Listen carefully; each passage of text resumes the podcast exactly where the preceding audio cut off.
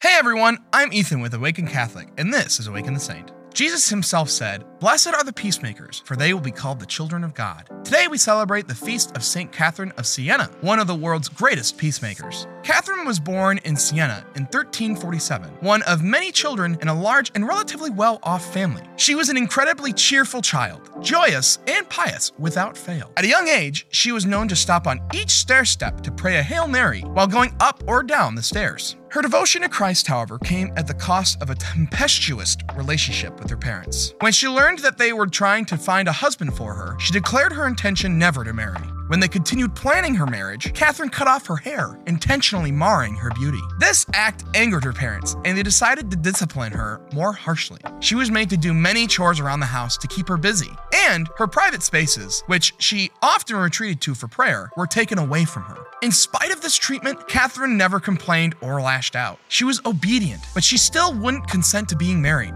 Eventually, her father realized that nothing would shake her resolve and allowed her to do as she wished. Catherine became a Dominican tertiary and began a life of solitude and prayer. She would remain this way until she was 21, when a miraculous event occurred. She had a vision of the Blessed Virgin Mary and Christ Jesus himself, who placed a ring on her finger. This event is depicted in some works of art and is sometimes known as the mystic marriage of St. Catherine. This event called Catherine to action. She left behind her life of solitude, returned to her family, and began helping the poor and sick. Her activities and her natural charisma attracted all kinds of people who assisted her endeavors, including Blessed Raymond of Capua, who became her spiritual director. At this time, spurred by a number of grievances with the management of high ranking clergy, an anti papal league was gaining traction in several Italian territories, and Catherine found herself drawn into these politics. She spoke to many people and wrote many letters in an effort to preserve the church's unity. She also begged Pope Gregory XI to return his seat to Rome from Avignon, and in 1376 he did, ending an almost 70 year period known to some as the Babylonian captivity